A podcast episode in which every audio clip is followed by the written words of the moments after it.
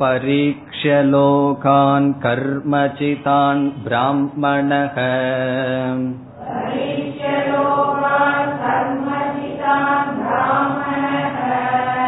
निर्वेदमायान्नास्त्यकृतकृतेन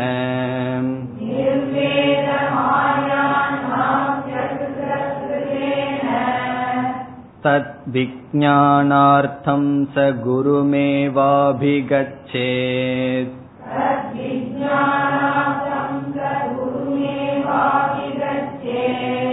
समित्पाणिश्रोत्रियं ब्रह्मनिष्ठम्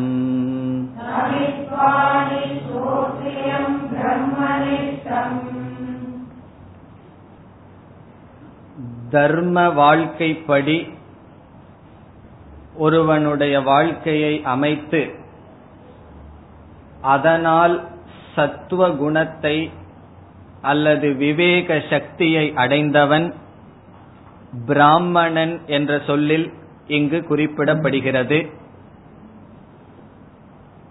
பிராமணனானவன் இந்த உலகத்தை ஆராய்ச்சி செய்கின்றான். எப்படிப்பட்ட உலகம்? தன்னுடைய கர்ம வினையினால் வந்த கர்மஜிதான் லோகான் இந்த உலகத்தை பரீட்சிய ஆராய்ச்சி செய்து ஆராய்ச்சியினுடைய பலனாக எதை அடைகின்றான்? நிர்வேதம் ஆயாத். நிர்வேதம் என்ற சொல்லுக்கு வைராகியம் என்று பார்த்தோம். விவேகத்தினுடைய பலனாக வைராகியத்தை அடைகின்றான். இந்த வைராகியம் எப்படிப்பட்டது?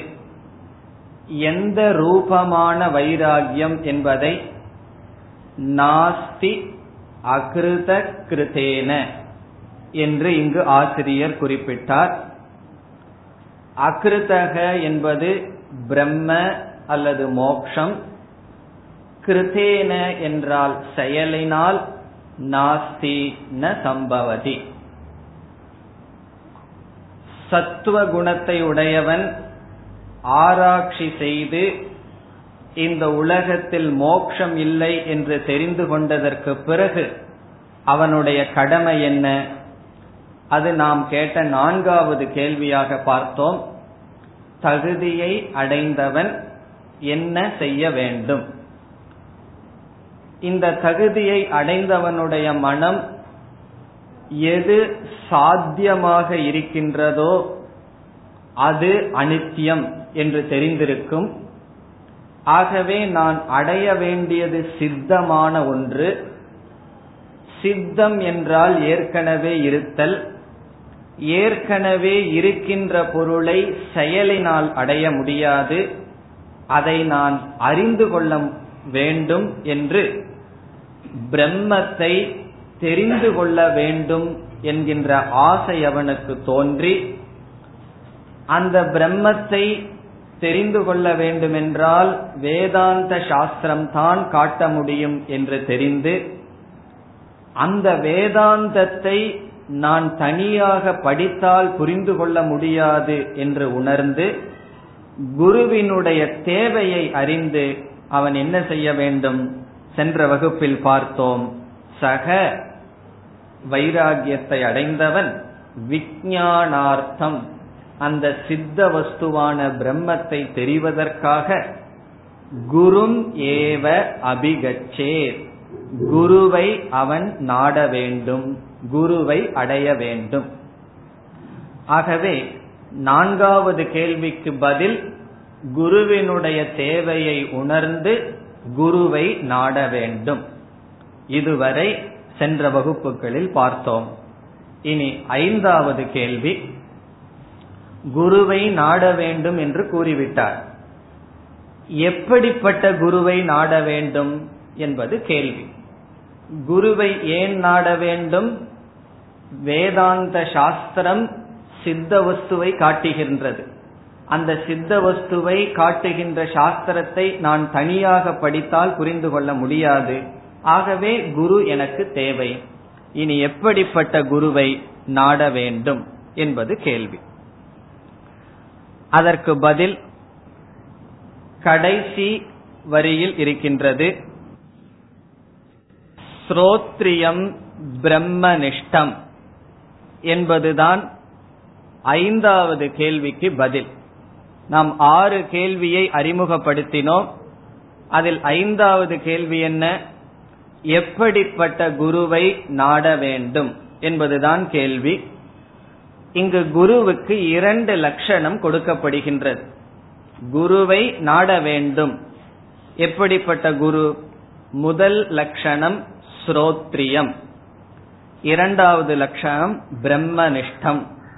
ஸ்ரோத்ரியக பிரம்மனிஷ்டக.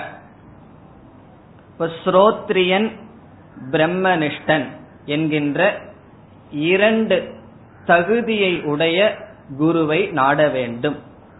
ஆகவே இந்த ஸ்லோகத்தில் ஸ்ரோத்ரியம் பிரம்மனிஷ்டம் என்ற இரண்டு வார்த்தையை குரு என்ற சொல்லோடு சேர்த்தி குரு என்ற சொல்லுக்கு அடைமொழியாக புரிந்து கொள்ள வேண்டும். சக அவன் ஸ்ரோத்ரியம் பிரம்மனிஷ்டம் குரும் அபிகச்சே. ஸ்ரோத்ரியனாக பிரம்மனிஷ்டனாக இருக்கின்ற குருவை நாட வேண்டும். இந்த ஸ்ரோத்ரியம் பிரம்மனிஷ்டம்ங்கிற சொல் தனியா வந்திருக்கு.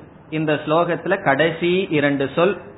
அந்த கடைசி இரண்டு சொல் தான் எப்படிப்பட்ட குரு அல்லது குருவினுடைய லட்சணம் இந்த இரண்டு லட்சணம் தகுதியை உடைய குருவை நாட வேண்டும். இனி இந்த இரண்டு சொல்லினுடைய பொருள் என்ன என்று பார்ப்போம். குருவுக்கு என்ன லட்சணம் இப்ப சிஷ்யனுக்கு வந்து சாதன சதுஷ்டய சம்பத்தி லட்சணமா சொல்றது போல குருவுக்கு என்ன லட்சணம் ஸ்ரோத்ரியத்துவம் பிரம்மனிஷ்டத்துவம் ஸ்ரோத்ரியனாக இருத்தல் பிரம்மனிஷ்டனாக இருத்தல் குருவுக்கு இரண்டு லட்சணம்.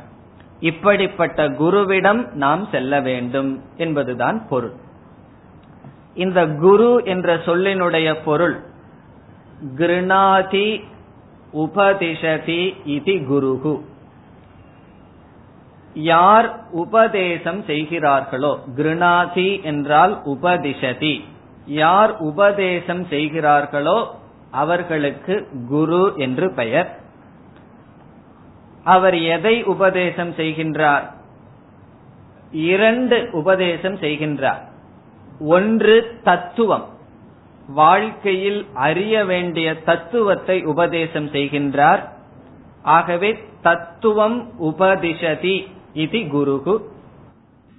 தத்துவத்தை மட்டும் உபதேசம் செய்வதில்லை. எப்படி வாழ வேண்டும் என்கின்ற முறையையும் உபதேசம் செய்கின்றார். ஆகவே தத்துவம் ஆச்சாரம் ச உபதிஷதி இது குருகு ஆச்சாரம் என்றால் நாம் வாழ வேண்டிய முறை தர்மம். ஆகவே யார் தத்துவத்தையும் ஆச்சாரத்தையும் வாழ்க்கை முறையையும் உபதேசிக்கிறார்களோ அவர்களுக்கு குரு என்று பெயர். இப்ப குரு என்ற சொல்லுக்கு தான் பொருள் பார்த்தோம். அப்படிப்பட்ட குருவுக்கு சாஸ்திரம் இரண்டு லட்சணங்கள் இரண்டு தகுதிகள் கொடுக்கின்றது. முதல் தகுதி என்ன? ஸ்ரோத்ரியக என்பது முதல் தகுதி. ஸ்ரோத்ரியன் என்றால் முறைப்படி சாஸ்திரம் படித்தவர். ஸ்ரோத்ரியன் என்றால் முறைப்படி சாஸ்திரம் படித்தவர். நாம் யாரிடம் சாஸ்திரம் படிக்க போகணும் என்றால் யார் முறைப்படி சாஸ்திரம் படித்துள்ளாரோ அவர்களிடம் சாஸ்திரம் படிப்பதற்கு நாம் செல்ல வேண்டும். ஆகவே ஒரு குருவுக்கு முதல் தகுதி என்னன்னு சொன்னா அவர் சிஷ்யனாக இருந்திருப்பதுதான் முதல் தகுதி. அவர் சிஷ்யனாக இருந்து சாஸ்திரத்தை படிப்பதுதான் அவர் குருவாக இருப்பதற்கு முதல் தகுதி. இங்கு ஸ்ரோத்ரியன் என்றால் சாஸ்திரத்தை கேட்டவர் என்று பொருள். சாஸ்திரத்தை கேட்கணும்னு சொன்னா புஸ்தகத்தை வச்சுட்டு தனியா படிச்சா அது பட்டனம் சிரவணம் அல்ல. ஆகவே ஸ்ரோத்ரியன் என்பது ஒரு குருவின் கீழ் சில வருடங்கள் தொடர்ந்து தெளிவாக சாஸ்திரத்தை பயின்றவருக்கு ஸ்ரோத்ரியன் என்று பெயர். அங்கங்க சாஸ்திரம் கேட்பது ஸ்ரோத்ரியத்துவம் வராது. ஒரு குருவிடம் தொடர்ந்து பல வருடங்கள் சாஸ்திரத்தை முறையாக படித்தவருக்கு ஸ்ரோத்ரியன் அல்லது ஸ்ரோத்ரியத்துவம் என்கின்ற தகுதி வருகின்றது. அவருடைய குரு என்ன பண்ணியிருப்பார்? இப்போ ஒரு குரு இருக்கின்றார். அவர் அவருடைய குருவிடம் இருந்து சாஸ்திரத்தை படிச்சிருக்கார். அவர் என்ன செய்வார்? அவருடைய குருவிடம் சாஸ்திரத்தை படிச்சிருப்பார்.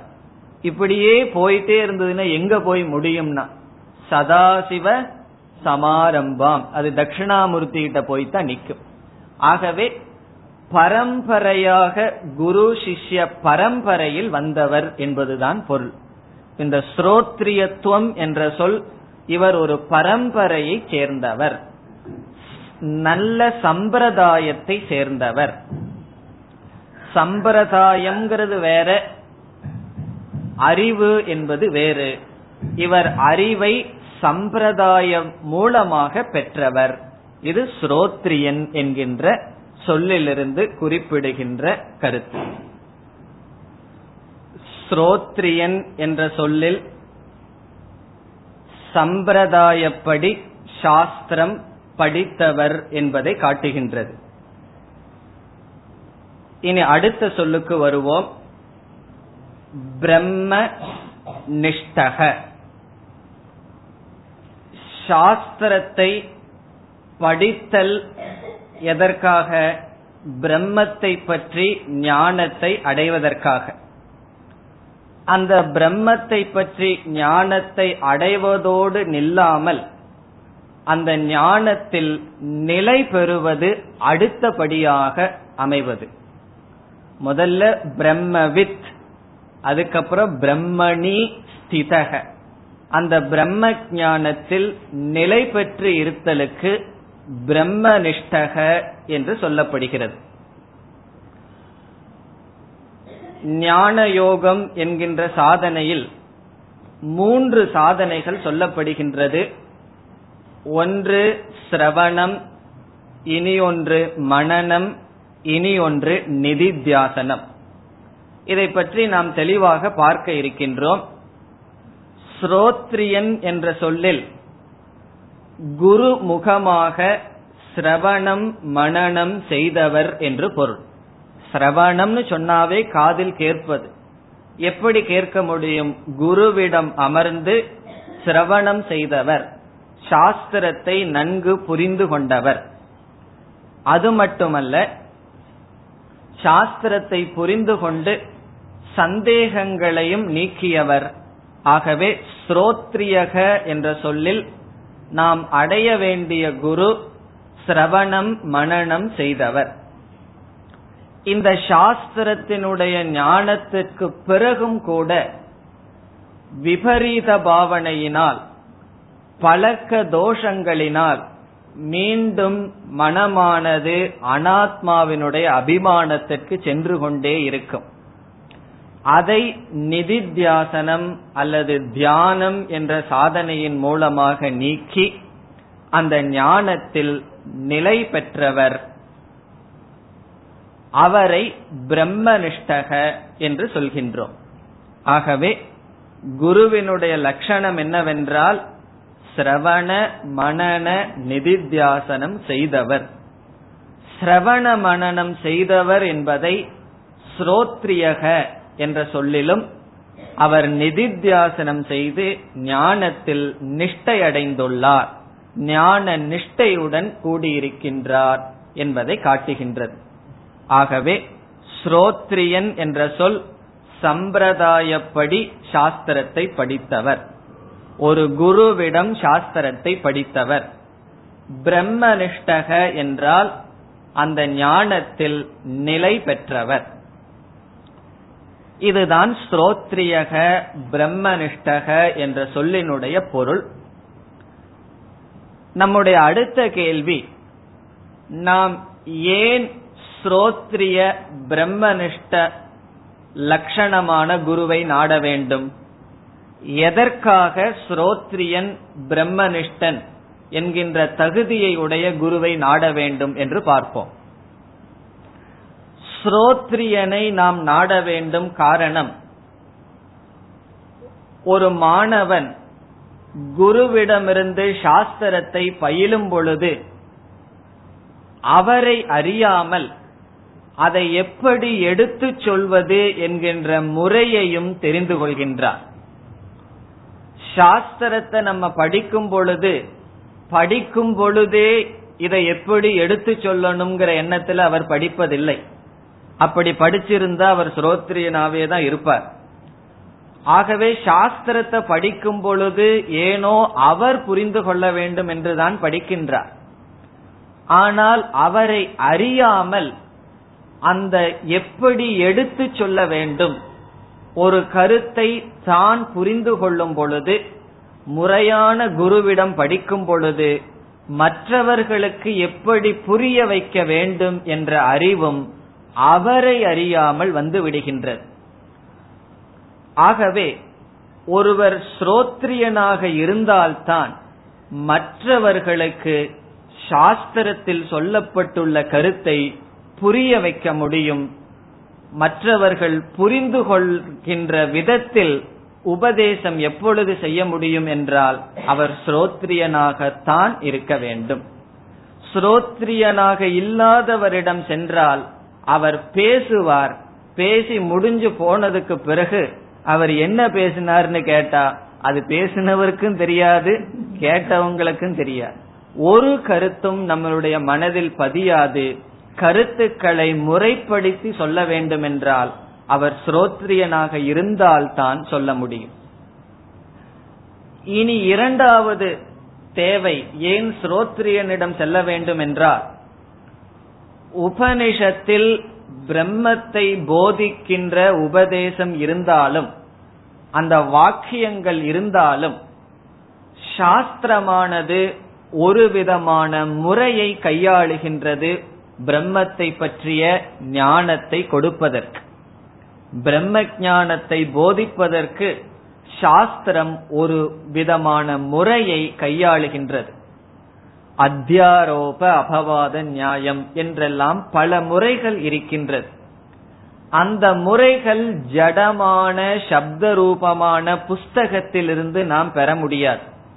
நாம புஸ்தகத்தை படிச்சோம்னா அந்த முறையை புரிந்து கொள்ள முடியாது. வாக்கியத்தை தான் புரிந்து கொள்ள முடியும். ஆகவே அந்த வாக்கியத்தை கையாளுகின்ற முறை ஸ்ரோத்ரியனுக்கு தான் தெரியும். சாஸ்திரத்தை பரம்பரையாக படித்து வந்தவர்களுக்கு தான் ஒரு உபதேசம் செய்கின்ற முறை தெரியும். ஆகவே ஸ்ரோத்ரியன் என்கின்ற தகுதியுடையவரிடம் சென்றால்தான் சாஸ்திரத்தை நாம் சரியாக புரிந்து கொள்ள முடியும். காரணம் சாஸ்திரம் உபதேசிக்கின்ற முறை அவர்களிடம்தான் இருக்கின்றது.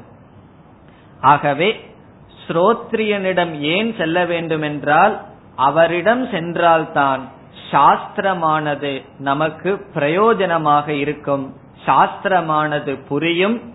அவரால் தான் மற்றவர்களுக்கு சாஸ்திரத்தை உபனிஷத்தை புரிய வைக்க முடியும்.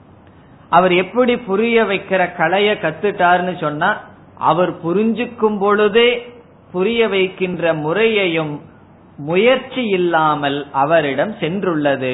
ஆகவே அப்படிப்பட்டவரிடம் நாம் சாஸ்திரம் கேட்கும் பொழுது புரியாமல் போவதற்கு வேறு வழியே கிடையாது.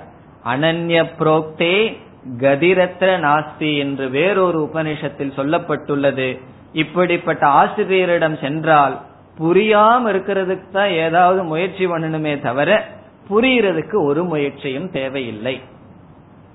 இனி இரண்டாவதாக ஏன் பிரம்மனிஷ்டனிடம் செல்ல வேண்டும்? இப்ப யாராவது ஸ்ரோத்ரியனா இருக்க ஏதோ சாஸ்திரத்தை படிச்சுட்டு சொல்லிட்டு இருக்க எதற்கு பிரம்மனிஷ்டன் தேவை?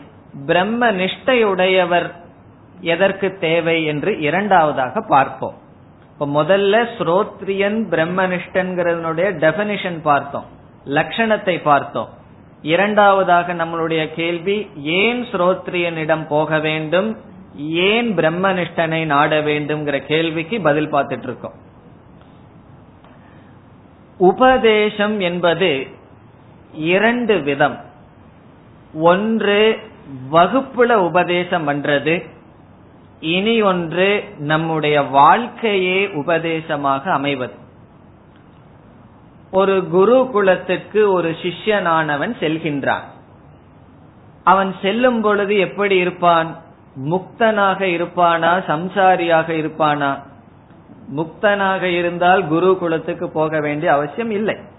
ஆகவே அவன் ராகத்வேஷத்துடன் சம்சாரியாகத்தான் குரு குலத்துக்கு செல்கின்றான். எல்லோருமே செல்லவில்லை என்றால் எல்லோரும் சம்சாரி என்ற உண்மையை கண்டுகொள்ளவில்லை. குருகுலத்திற்கு செல்பவன் சம்சாரி செல்லாதவனும் சம்சாரி செல்பவன் நான் சம்சாரி என்று கண்டுகொண்டான் முமுட்சுத்துவத்தை அடைந்து கொண்டான் விவேகத்தை உடையவன். அவன் குருவிடம் செல்கின்றான். குரு என்ன செய்யறார் உபதேசம் செய்கின்றார். வகுப்புல ஞானத்தை அவன் அடைகின்றான். வகுப்புல என்ன உபதேசம் பண்றார்? அக்ஷரத்தினுடைய லட்சணத்தை சொல்லும் பொழுது அது அத்தேஷ்யம் அக்ராஹியம் பூர்ணம் ஆனந்த சொரூபம். அந்த ஆனந்த சொரூபம் தான் ஆத்மா நீ என்றெல்லாம் உபதேசம் செய்கின்றார்.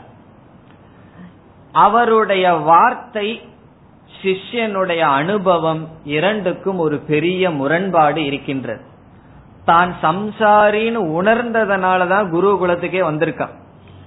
சில பேர் சம்சாரியா இருந்துட்டு தான் சம்சாரின்னு தெரியாம இருப்பவர்கள் சாஸ்திரம் படிக்க வரமாட்டார்கள். இந்த சம்சாரத்தை டிஸ்கவர் பண்றதே ஒரு தகுதி. ஆகவே தான் சம்சாரின்னு நல்லா தெரிஞ்சு வர்றவனிடம் குரு என்ன உபதேசம் பண்றார்? நீ அசம்சாரி அப்படின்னு உபதேசம் செய்கின்றார். பிறகு அத்வேஷ்டா சர்வபூதானாம் எந்த ஜீவராசிகளிடம் வெறுப்பு இருக்கக்கூடாது என்றெல்லாம் உபதேசம் பண்றார். இந்த உபதேசத்திலிருந்து பாதி ஞானத்தை தான் சிஷ்யன் அடைய முடியும். இந்த சிஷ்யனிடம் ஒரு பெரிய தடை ஒன்று வரும். என்னவென்றால் இந்த ஞானம் என்ன உபதேசம் பண்றாருன்னு புரியுது. ஸ்ரோத்ரியனா இல்ல அப்படின்னா அவர் என்ன பேசுறாருன்னு புரியாது. கேட்டுட்டு இருப்போம் ஆனா புரியாது. ஸ்ரோத்ரியனாக இருந்தால் அவர் என்ன பேசுறாருன்னு புரியும். ஆனால் அது எப்படி உண்மையாக இருக்க முடியும் என்று அந்த ஸ்ரத்தையில பிரச்சனை வரும். அந்த வாக்கியம் எவ்வளவு தூரம் உண்மை அப்படின்னு நம்பிக்கை வராது. எப்படி எல்லா ஜீவராசிகளையும் வெறுக்காமல் எப்படி இருப்பது? ஆசைகளை எல்லாம் விட்டு எப்படி இருப்பது? கோபமே படாம எப்படி இருப்பது? இதுல எல்லாம் சிஷ்யனுக்கு நம்பவே முடியாது. இந்த ஞானம் வந்து மனதில் இருக்கின்ற ஆசைகளை நீக்கும். காம குரோதாதிகளை நீக்கும்னு சொன்ன உடனே சிஷ்யன் இந்த வாக்கியத்துல ஒரு நம்பிக்கை வரணும்னு சொன்னா இந்த ஞானத்தை அடைஞ்சு இந்த ஞானத்தோடு வாழ்கின்றவர்களை பார்த்தால்தான் இந்த வாக்கியத்தில் சாஸ்திரத்தில் ஸ்ரத்தையானது வரும். ஆகவே குரு வந்து சிஷ்யனுக்கு ரெண்டு படியில உபதேசம் செய்ய வேண்டும். ஒன்று வகுப்புல உபதேசம் செய்வது வகுப்பு முடிந்ததற்கு பிறகு அவருடைய வாழ்க்கையில் அந்த சிஷ்யனுக்கு ஞானத்தை கொடுக்க வேண்டும். குருவினுடைய வாழ்க்கைய பார்த்தால்தான் சிஷ்யனுக்கு அவருடைய வார்த்தையில் நம்பிக்கை வரும். இப்ப குருவினுடைய உபதேசத்துல வாக்குல நம்பிக்கை வரணும்னு சொன்னா குருவினுடைய வாழ்க்கையிலிருந்து தான் சிஷ்யனானவன் குருவினுடைய வாக்கியத்தில் நம்பிக்கையை அடைவான். இப்போ ஒருவருடைய வாழ்க்கை வந்து யாரையும் வெறுக்காமல் குரோதப்படாமல் காமத்தை விட்டு இவ்விதம் இருக்க வேண்டும் என்றால் வெறும் ஸ்ரோத்ரியனாக மட்டும் இருந்தால் முடியாது. அவன் பிரம்மனிஷ்டனாக இருந்தால்தான் அவனிடம் பண்புகளெல்லாம் வந்து அமை ஆகவே பிரம்மனிஷ்டன்கிறது எதை குறிக்குதுன்னு சொன்னா இப்ப நம்ம கீதையில பலவிதமான பண்புகளை பார்த்துள்ளோம். அந்த பண்புகள் எல்லாம் யாரிடம் இருக்கின்றதோ அவர்கள் பிரம்மனிஷ்டன். அந்த பண்புகளை எல்லாம் குரு கிட்ட சிஷ்யன் பார்க்கும் பொழுது சிஷ்யனுக்கு என்ன ஏற்படும்? இப்ப அவருக்கு ஏதோ ஒரு அறிவு இருந்ததனால்தான் யாரையும் துவேஷிக்காமல் இருக்கின்றார். ஏதோ ஒரு அறிவு அவரிடம் இருந்ததனால்தான் காம குரோதங்களிலிருந்து விடுபட்டு இருக்கின்றார். ஆகவே நான் அந்த அறிவை அடைய வேண்டும். இந்த அறிவு அவரை ஒரு முக்தனாக மாற்றியது என்றால் இந்த அறிவு என்னையும் முக்தனாக மாத்தும். இப்ப ஒரு சின்ன வாக்கியம் நமக்கு மோட்சத்தை கொடுக்குதுன்னு சொன்னா நம்ம அப்படி நேர்ல பார்த்திருக்கணும். அந்த வாக்கியத்தை தெரிந்து அந்த வாக்கியத்தினால் முக்தி அடைந்தவர்களை பார்த்தால் ஒழிய அந்த வாக்கியத்தில் நமக்கு சிரத்தையானது வராது. ஆகவே நாம் பிரம்மனிஷ்டனை ஏன் நாட வேண்டும் என்றால் நாம் பாதி அறிவு அவருடைய வாழ்க்கையிலிருந்து தான் தெரிந்து கொள்கின்றோம். பாதி அறிவு அவருடைய வகுப்பு அல்லது அவருடைய வகுப்பு அந்த வகுப்பில் சிரத்தை வர வேண்டும் என்றால் வாக்கியத்தில் சிரத்தை வர வேண்டும் என்றால் அவருடைய வாழ்க்கையிலிருந்து தான் நாம் தெரிந்து கொள்ள முடியும். ஆகவே ஏன் ஸ்ரோத்ரியன் பிரம்மனிஷ்டனை நாட வேண்டும் என்றால் ஸ்ரோத்ரியனை நாட வேண்டிய அவசியம் அப்பொழுதுதான் சாஸ்திரம் நமக்கு புரியும். பிரம்மனிஷ்டனை ஏன் நாட வேண்டும் என்றால் சாஸ்திரத்தில் நம்பிக்கை அப்பொழுதுதான் வரும். இந்த ஞானத்தை அடைந்து அந்த ஞானத்தினுடைய பலனை அடைந்தவர்களை பார்க்கும் பொழுதுதான் இந்த ஞானத்தில் நமக்கு நம்பிக்கை வரும் ஸ்ரத்தையும் வரும். அதுவும் அன்றி எப்பொழுதுமே உபதேசத்தை விட அந்த வாழ்க்கை முறை நாம் குருவினுடைய வாழ்க்கையை பார்த்து தான் சில உண்மைகளை தெரிந்து கொள்கின்றோம். இந்த ஞானத்தினுடைய பலனை நாம் நேரடியாக பார்க்கின்றோம். இல்லாவிட்டால் என்ன சொல்லுவார்கள்? இதெல்லாம் வெறும் புஸ்தகத்துல தான் அனுபவத்துல இல்லை என்று சொல்லி விடுவார்கள் நாம் அனுபவத்தில் அப்படி ஒருவரை பார்த்தால்தான் இந்த சாஸ்திரத்தில் நமக்கு சிரத்தை வரும். இந்த ஸ்ரோத்ரியன் பிரம்மனிஷ்டன்கிற சொல்லல முதல்ல லட்சணத்தை பார்த்தோம். பிறகு ஏன் ஸ்ரோத்ரியனிடம் பிரம்மனிஷ்டனிடம் செல்ல வேண்டும் என்று பார்த்தோம். அடுத்ததாக நாம் எப்படி இவர் ஸ்ரோத்ரியனா பிரம்மனிஷ்டனா என்று கண்டுகொள்வது? ஹவு டு ஃபைண்ட் அவுட் இப்ப குருவுக்கு லட்சணம் சொல்லியிருக்கு. இந்த லட்சணத்தை வச்சு நாம எப்படி கண்டுகொள்ளுவது? இவர் ஸ்ரோத்ரியனா இவர் பிரம்மனிஷ்டனா என்று. முதல்ல ஒருவர் ஸ்ரோத்ரியனா இல்லையான்னு எப்படி கண்டுகொள்வது? இது ரொம்ப கஷ்டம் இல்லாத ஜாப் ஒருவரிடம் போய் முதல்ல கேட்க வேண்டிய கேள்வி உங்களுடைய குருவினுடைய பெயரை சொல்லுங்கன்னு கேட்கணும். இப்ப வந்து ஒரு ஆபீஸ்ல சேர்ந்துக்கணும்னா பயோடேட்டா கேக்குற மாதிரி ஒரு குரு கிட்ட நம்ம படிக்க போறோம்னா அவருக்கு ஒரே ஒரு பயோடேட்டா. வேற பயோடேட்டா அவசியமே இல்லை. உங்களுடைய குரு யார் என்பதுதான். பிறகு நாம் ஈஸியாக தெரிந்து கொள்ளலாம் சுலபமாக புரிந்து கொள்ளலாம். அவர் எப்படி இந்த ஞானத்தை அடைந்தார்? இப்ப ஒருவர் சொல்றாருன்னு வச்சுக்குவோம். நான் தபம் செய்து தனியாகவே சாதனை செய்து இந்த ஒரு ஒரு விதமான மெத்தட் ஒரு விதமான உபதேசத்தை கண்டுபிடித்தேன்னு சொல்றாருன்னு வச்சுக்கோ எனக்கு குருவெல்லாம் இல்லை. சில பேர் பெருமையா சொல்லுவார்கள். எனக்கு குரு கிடையாது. நானே சுய முயற்சியில் கண்டுபிடித்த தத்துவம்னு சொன்னா நம்ம என்ன செய்யணும்? ஒரு நமஸ்காரம் பண்ணிட்டு ஒடியாந்தரணும். அவரிடம் செல்ல கூடாது ஆகவே நாம் யாரிடம் செல்கின்றோமோ அவர் சிஷ்யனாக இருந்திருக்காரா?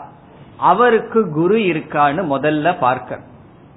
அது மிக மிக சுலபம். இப்போ ஒருத்தர் ஸ்ரோத்ரியனான்னு எப்படி கண்டுபிடிக்கிறதுனா ரொம்ப ரொம்ப சுலபம். இனி ரெண்டாவது ஒருவர் பிரம்மனிஷ்டனான்னு எப்படி கண்டுபிடிக்கிறது? எப்படி ஸ்ரோத்ரியனான்னு கண்டுபிடிக்கிறது மிக மிக சுலபமோ ஒருவர் பிரம்மனிஷ்டனா இல்லையான்னு கண்டுபிடிக்கிறது மிக மிக கடினம். அது அதுக்கு ஜஸ்ட் ஆப்போசிட். கண்டுபிடிக்க முடியாது. ஒருவர் வந்து பிரம்மனிஷ்டனா இல்லையா என்று கண்டுகொள்வது கடினம். காரணம் என்ன? பாம்பின்கால் பாம்பரியும்.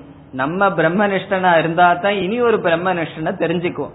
இப்ப குருவை வந்து எடை போடுற அளவுக்கு நமக்கு ஞானம் இருந்தா நமக்கு எதுக்கு குரு?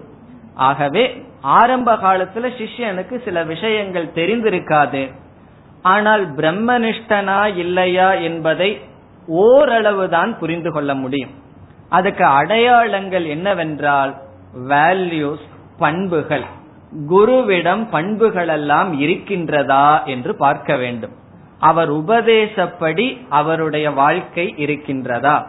அவருடைய சொல் அவருடைய செயல் அவருடைய சிந்தனை வேதாந்தத்துக்கு முரண்பாடாக இல்லாமல் இருக்கின்றதா? அவர்களிடம் நல்ல பண்புகள் இருக்கின்றதா என்று நாம் பார்க்க வேண்டும். அந்த பண்புகள் இருந்தால் பிரம்மனிஷ்டனாக இருப்பதற்கு லட்சணங்கள். ஆகவே ஒருவன் பிரம்மனிஷ்டனா இல்லையா? அல்லது நமக்கு நாமளே எனக்கு பிரம்மனிஷ்ட வந்துடுதா இல்லையா? என்பதற்கு என்ன அடையாளம்? நம்ம கீதையில பல இட நிஷ்டனா இல்லையா என்று நம்மால் தெரிந்து கொள்ள முடியாதுதான். காரணம் தர்ம அதர்ம ஞானத்தை உடையவர்களும் பிரம்மத்தை புரியாத பொழுதும் கூட ஒருவர் நல்ல பண்புகளோடு வாழலாம். நீங்க சில பேர்த்த பார்த்திருக்கலாம். சாஸ்திரமே படிக்க வராமல் சிலர் இருப்பார்கள். அவர்களுக்கு கோபம் வராது பொறாமை இருக்காது நல்ல குணங்களோடு இருப்பார்கள். ஆனா கிளாஸுக்கு வான்னா வரமாட்டார். இப்ப அவர்கள் என்ன சொல்றது? அவர்களை பிரம்மனிஷ்டன்னு சொல்றதான்னா. பிரம்மன்கிற வார்த்தையே தெரியாதே நல்ல பண்புகளோடு இருக்கிறார். ஆகவே நல்ல பண்புகளை வச்சு அவர் பிரம்மனிஷ்டை அடைஞ்சிட்டார்னு சொல்ல முடியாது. ஓரளவு நாம் யூகிக்கலாம். ஸ்ரோத்ரியத்துவமும் இருந்து பண்புகளும் அவரிடம் இருந்தா பிரம்மனிஷ்டனாகத்தான் இருக்க வேண்டும் என்று சாஸ்திரத்துல இது அர்த்தாபத்தி பிரமாணம் சொல்றது. நம்ம காலையில எழுந்து பாக்குறோம் ரோடெல்லாம் தண்ணியா இருக்கு இந்த அனுபவத்தை நான் விளக்கணும்னு சொன்னா நேற்று இரவு மழை பெய்ஞ்சிருக்கணும்னு நம்ம யூகிக்கிறோம். அதே போல ஒருவர் வந்து முறைப்படி சாஸ்திரம் படிச்சிருக்கார். அவருடைய வாழ்க்கை நல்ல குணங்களோடு இருக்கின்றது என்றால் கண்டிப்பாக அவர் பிரம்மனிஷ்டனாகத்தான் இருக்க வேண்டும் என்று நாம் யூகிக்கலாம்.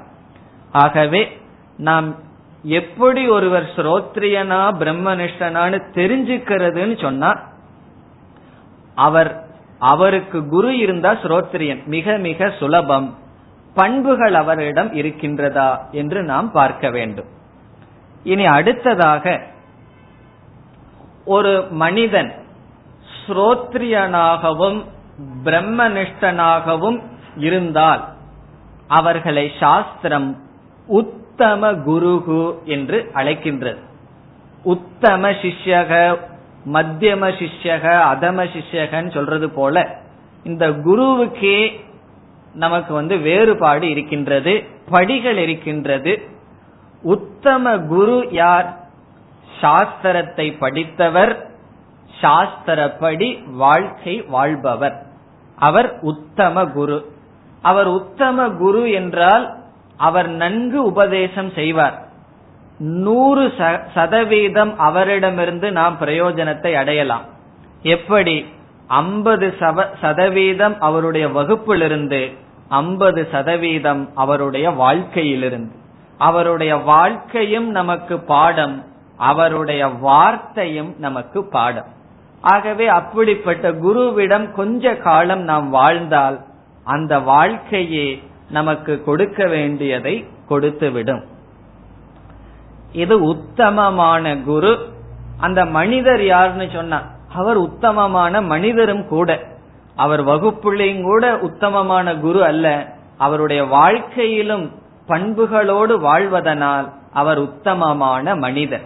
ஆகவே குருவை நம்ம மூணா பிரிக்க போறோம். நாலாவது கேட்டகரி கூட ஒன்னு இருக்க போகுது. ஆனா முதல்ல மூணா பிரிக்க போறோம். அதுல முதல் குரு யாருன்னா உத்தம குரு. உத்தம மனிதன். அவருக்கு என்ன லட்சணம்?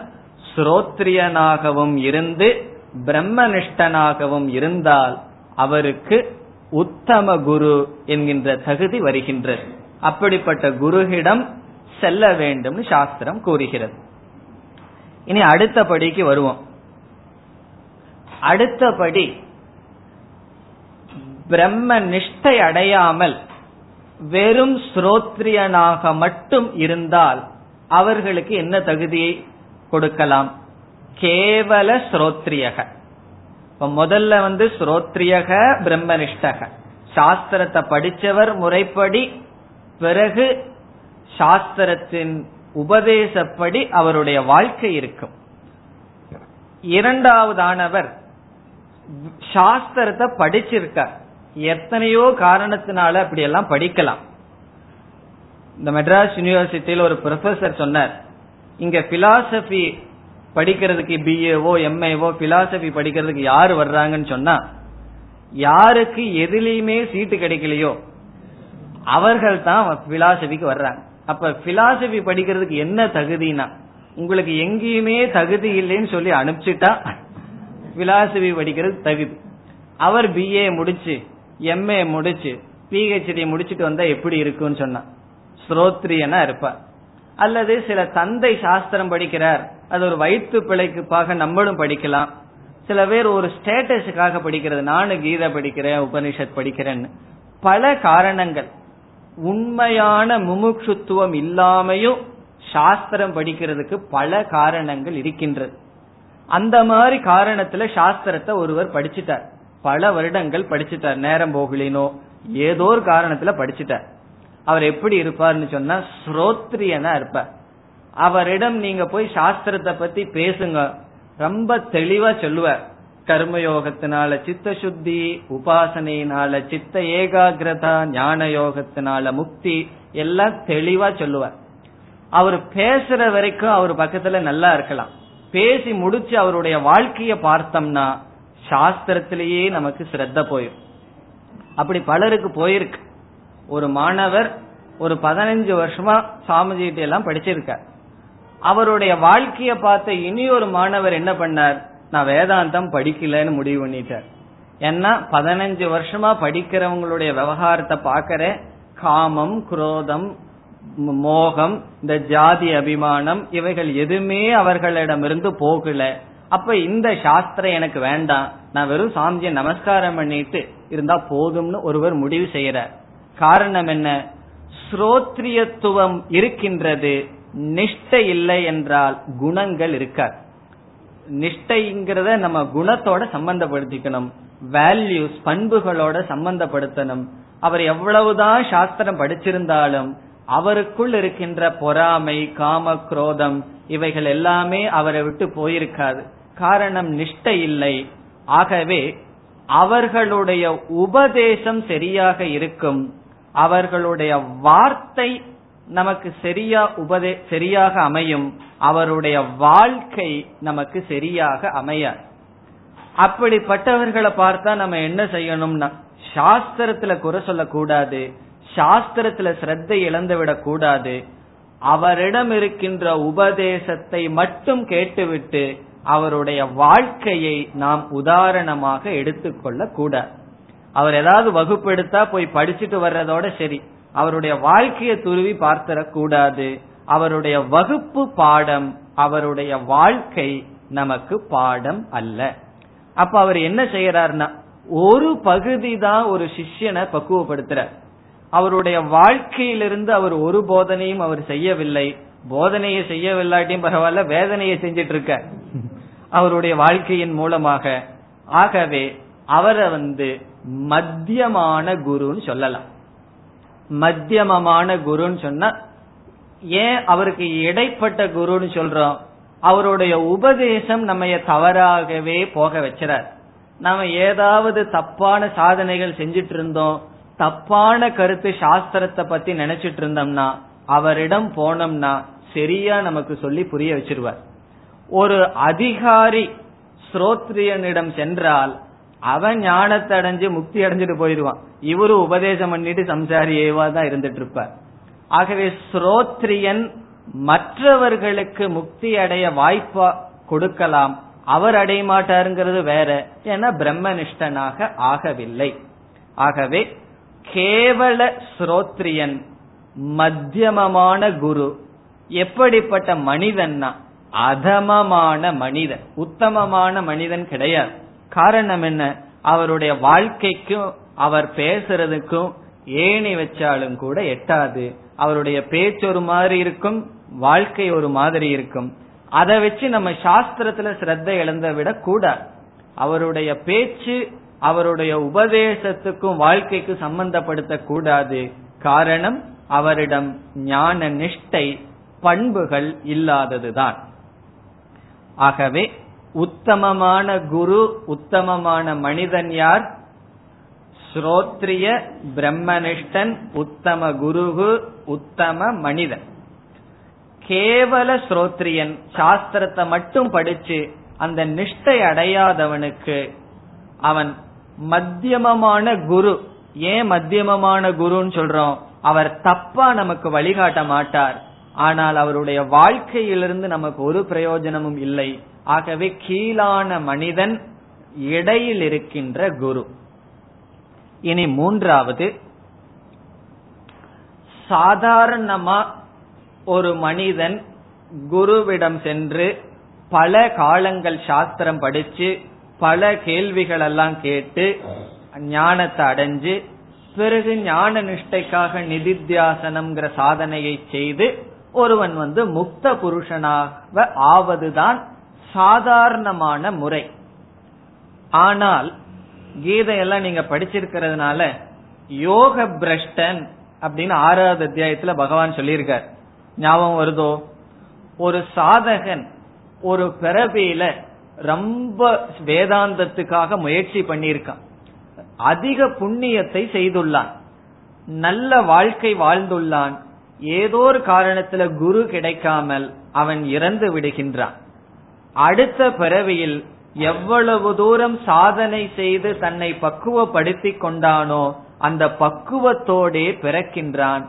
சிறு வயதிலேயே அவனுக்கு வைராகியம் விவேகம் முதலியவைகள் இயற்கையாக முயற்சி செய்யாமல் வந்து அடைகிறது. அவர்களுடைய புத்திய என்ன சொல்லலாம்? கற்பூர புத்தின்னு சொல்லலாம். கொஞ்சம் ஒரு தீ வச்சா எப்படி பத்திக்குதோ அப்படிப்பட்ட புத்தி அவர்களுக்கு துரதிருஷ்ட வசமாக ஒரு குரு கிடைக்காமல் இருந்திருக்கு. ஒரு ஸ்ரோத்ரியன் கிடைக்காமல் இருந்து அவர் குருவோடு சாஸ்திரத்தை முறையாக பயிற்சி செய்திருக்க மாட்டார் பயின்றிருக்க மாட்டார். ஆனால் எங்காவது ஒரு வார்த்தை இவர் எங்காவது போயிட்டு இருக்கும்போது யாராவது தத்துவமசின்னு சொன்னா அந்த வார்த்தையிலேயோ அல்லது ஒரு குருவிடம் செய்து சென்று ஒரு நாள் இரண்டு நாள் ஒரு மாதம் இருந்து அவரிடம் பெற்ற ஞானத்தினால் இவர் ஞானத்தை அடைந்து நல்ல பண்புகள் இருப்பதனால் பிரம்மனிஷ்டனாக மாறியிருக்கலாம். ஆனால் அவர் எப்படிப்பட்டவர்? முறையாக சாஸ்திரம் படிக்க வாய்ப்பு அவருக்கு இல்லை. ஆகவே மூன்றாவது மனிதன் கேவல பிரம்மனிஷ்டக. பிரம்மனிஷ்டனாக மட்டும் இருப்பவர். ஸ்ரோத்ரியனா அவர் இல்லை. காரணம் என்ன? அவருடைய பிராரப்த வசத்தினால் அவருக்கு அப்படிப்பட்ட குரு கிடைக்காமல் இருக்கலாம். ஸ்ரோத்ரியனான குரு கிடைக்காமல் இருக்கலாம். அல்லது அந்த குருவிடம் அவர் இல்லாமல் இருந்திருக்கலாம். அவருடைய வாழ்க்கை முறை தவம் அவர் செய்த புண்ணியம் பிறகு ஒரு இரண்டு வார்த்தைகளை கொண்டு அவர் ஞானத்தை அடைந்து விட்டார். அவருக்கும் பிரம்ம ஞானம் ஒரு வார்த்தையிலிருந்து தான் வந்திருக்கு. ஆனா அந்த வார்த்தைகளை உபதேசத்தை முறையாக பயிலவில்லை. ஆகவே அவருடைய நிலை மிக மிக உயர்ந்த நிலையாக இருக்கும். அவருடைய வாழ்க்கைய பார்த்தோம் அப்படின்னா ஒரு ஞானியினுடைய லட்சணத்துக்கும் அவருடைய வாழ்க்கையும் அப்படியே பொருந்தி வரும். ஸ்தித பிரஜனுடைய லட்சணமும் பராபக்தனுடைய லட்சணமும் குணாதீதனுடைய லட்சணமும் அவருடைய வாழ்க்கையும் ஒன்றாக இருக்கும். பிரம்மத்தில் நிலை பெற்றவர் எல்லாவித பண்புகளும் அவரிடம் இருக்கும். ஆனால் அவர் எப்படிப்பட்டவர்? அவர் முறையாக சாஸ்திரம் படிக்கவில்லை. இப்படிப்பட்டவர் உயர்ந்த மனிதனா தாழ்ந்த மனிதனா? இவர் உயர்ந்த மனிதன். காரணம் அவருடைய வாழ்க்கை அவருடைய ஞானத்தின்படி இருக்கின்றது. எந்த விதமான தவறும் அவரிடம் கிடையாது. ஆகவே கேவல பிரம்மனிஷ்டனாக இருப்பவர் உயர்ந்த மனிதர். ஆனால் அவரிடம் இருக்கின்ற குறை என்னவென்றால் அவர் முறையாக சாஸ்திரம் படிக்காத காரணத்தினால் அவருடைய உபதேசம் சாதாரண மக்களுக்கு ஆரம்ப நிலையில் இருப்பவர்களுக்கு புரிந்து கொள்ள முடியாமல் தான் இருக்கும். அவருடைய உபதேசம் முரண்பாடாக கூட சில சமயங்கள் இருக்கலாம். அவருடைய உபதேசத்துல குறை கிடையாது. ஆனால் ஒரு சாதகனுக்கு எந்த உபதேசம் எப்பொழுது தேவையோ அதன்படி அமையாது. படிப்படியாக அவருடைய உபதேசம் அமையாது. எப்படி என்று ஒரு உதாரணம் மூலம் பார்த்தால் நமக்கு புரிந்துவிடும். இந்த கேவல பிரம்மனிஷ்டன் என்ன செய்வார்கள் என்று இப்பொழுது பார்ப்போம். சாஸ்திரத்துல வந்து உபதேசம் செய்வதற்கு இரண்டு படிகள் கையாளப்படுகின்றது. முதல் படி என்னவென்றால் நம்முடைய அனுபவத்துக்கு இருக்கின்ற எல்லா பிரபஞ்சத்தையும் ஏற்றுக்கொண்டு இவைகள் வந்து ஈஸ்வரனிடமிருந்து வந்தது. இப்படியெல்லாம் சிருஷ்டி வந்ததுன்னு ஏற்றுக்கொண்டு இந்த உலகத்துக்கு காரணமான ஈஸ்வரனை எல்லாம் அறிமுகப்படுத்திட்டு சாஸ்திரம் கடைசியில என்ன செய்யும்னு சொன்னா எந்த சாஸ்திரம் இந்த உலகத்தை அறிமுகப்படுத்துச்சோ அதே சாஸ்திரம் இந்த உலகத்தை நிஷேதம் செய்யும். நிஷேதம்னு சொன்னா இங்க ஒண்ணுமே கிடையாது. நேதி நேதி. நேக நானாஸ்தி கிஞ்சன. குரு கிடையாது சிஷ்யன் கிடையாது வேதாகா அவேதா பவந்தி வேதம் கிடையாதுன்னு சொல்லி சாஸ்திரத்து சாஸ்திரமானது இந்த நிஷேதம்ங்கிறத கடைசியில செய்யும்.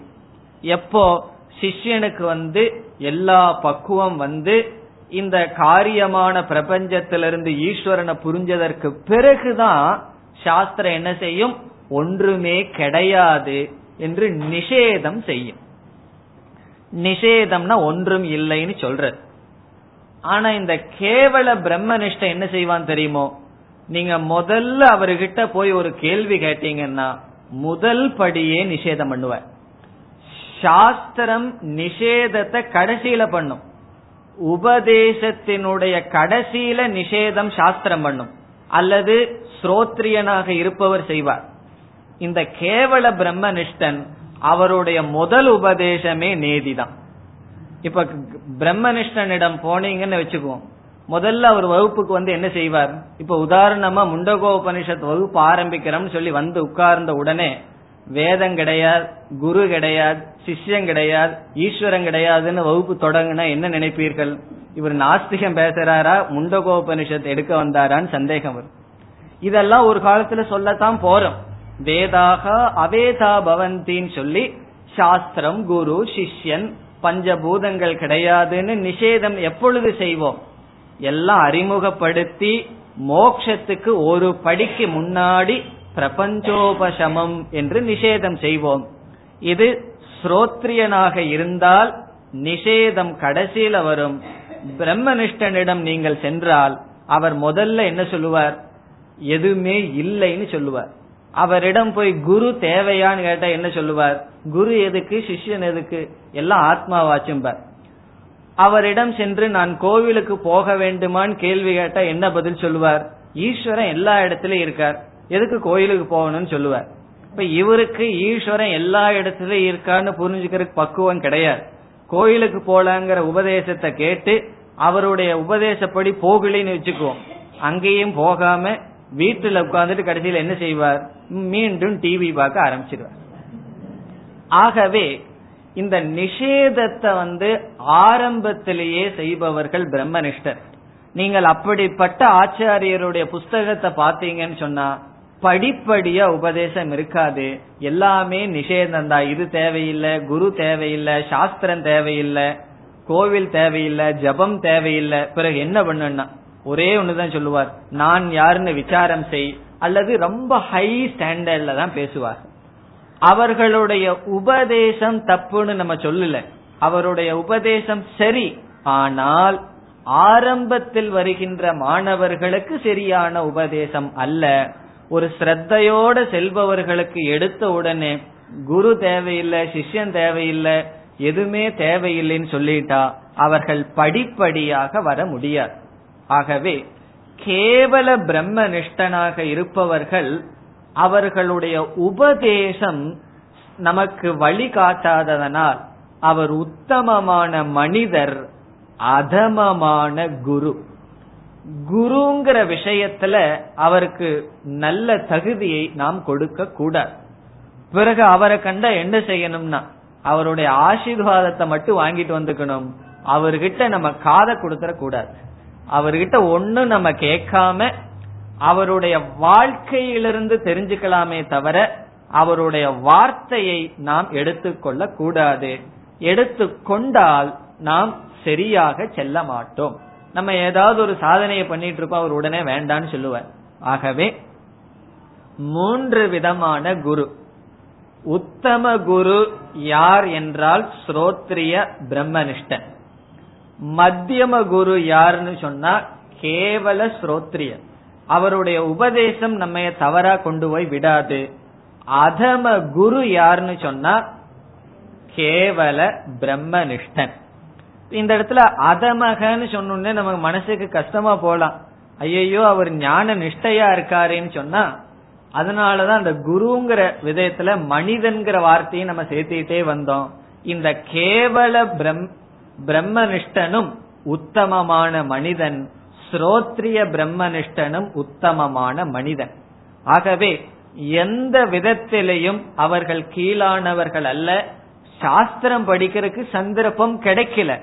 ஒரு கால் அவருக்கு கிடைத்திருந்தால் அவர் ஸ்ரோத்ரிய பிரம்மனிஷ்டனாக இருந்திருப்பார். ஆகவே அவருடைய பிராரப்த வசத்துல அதிக காலம் மௌனம் அல்லது தனிமை காடு மலைகளிலேயே வாழ்ந்து விட்டார். ஞான நிஷ்டையை அடைந்து விட்டார். ஆனால் உபதேசிக்கின்ற முறை அவருக்கு தெரியவில்லை. ஆகவே மூன்று விதமான குரு சாதாரணமா இருக்கு. ஆனா இந்த காலத்துல நாலாவது விதமான குரு இருக்கார். யாரு தெரியுமோ? ஸ்ரோத்ரியனாகவும் இல்ல பிரம்மனிஷ்டனாகவும் இல்ல.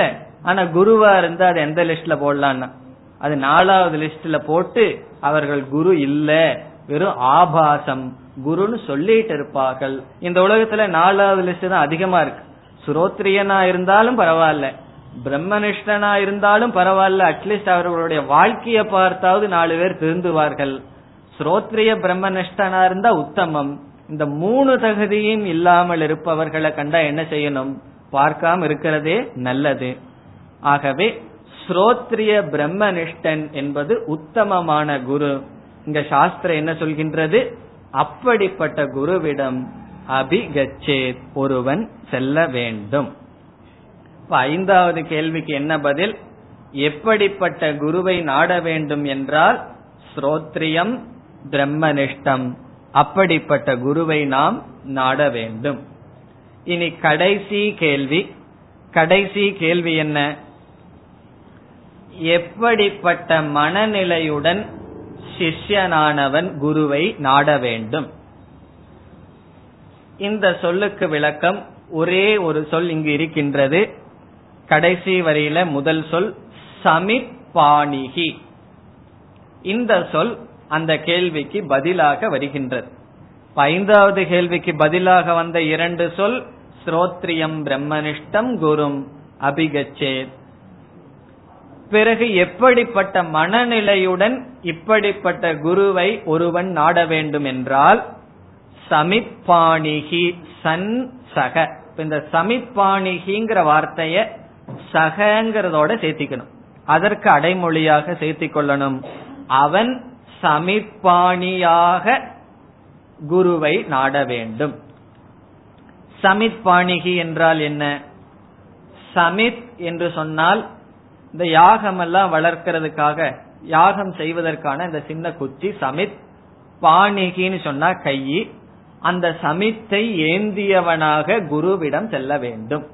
அந்த சமித்தை எடுத்துக்கொண்டு குருவிடம் செல்ல வேண்டும்.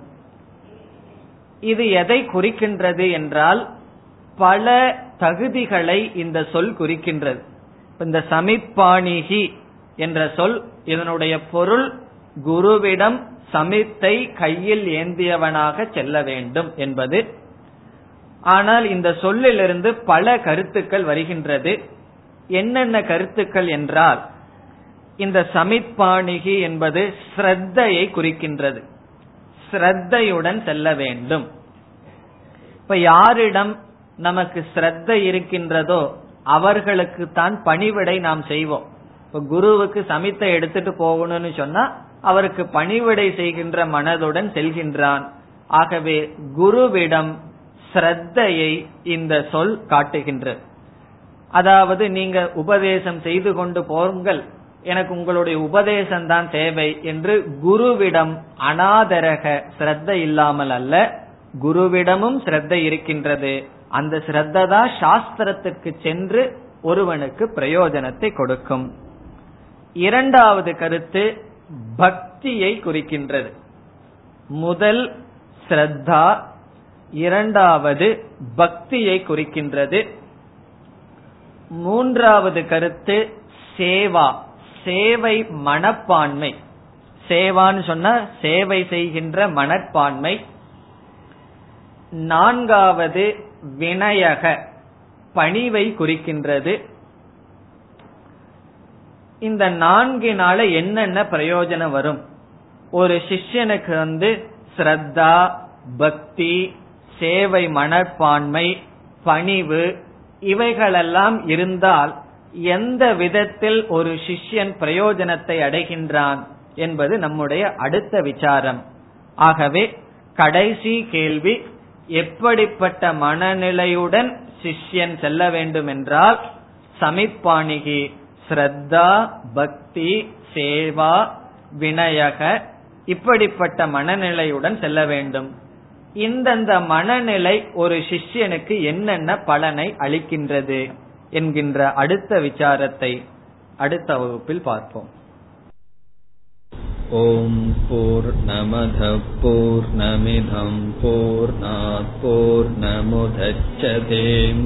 நமிதம் போர் போர் நமுதச்சதேம் பூர்ணய பூர்ணமாதாய பூர்ணமேவாவசிஷ்யதேம்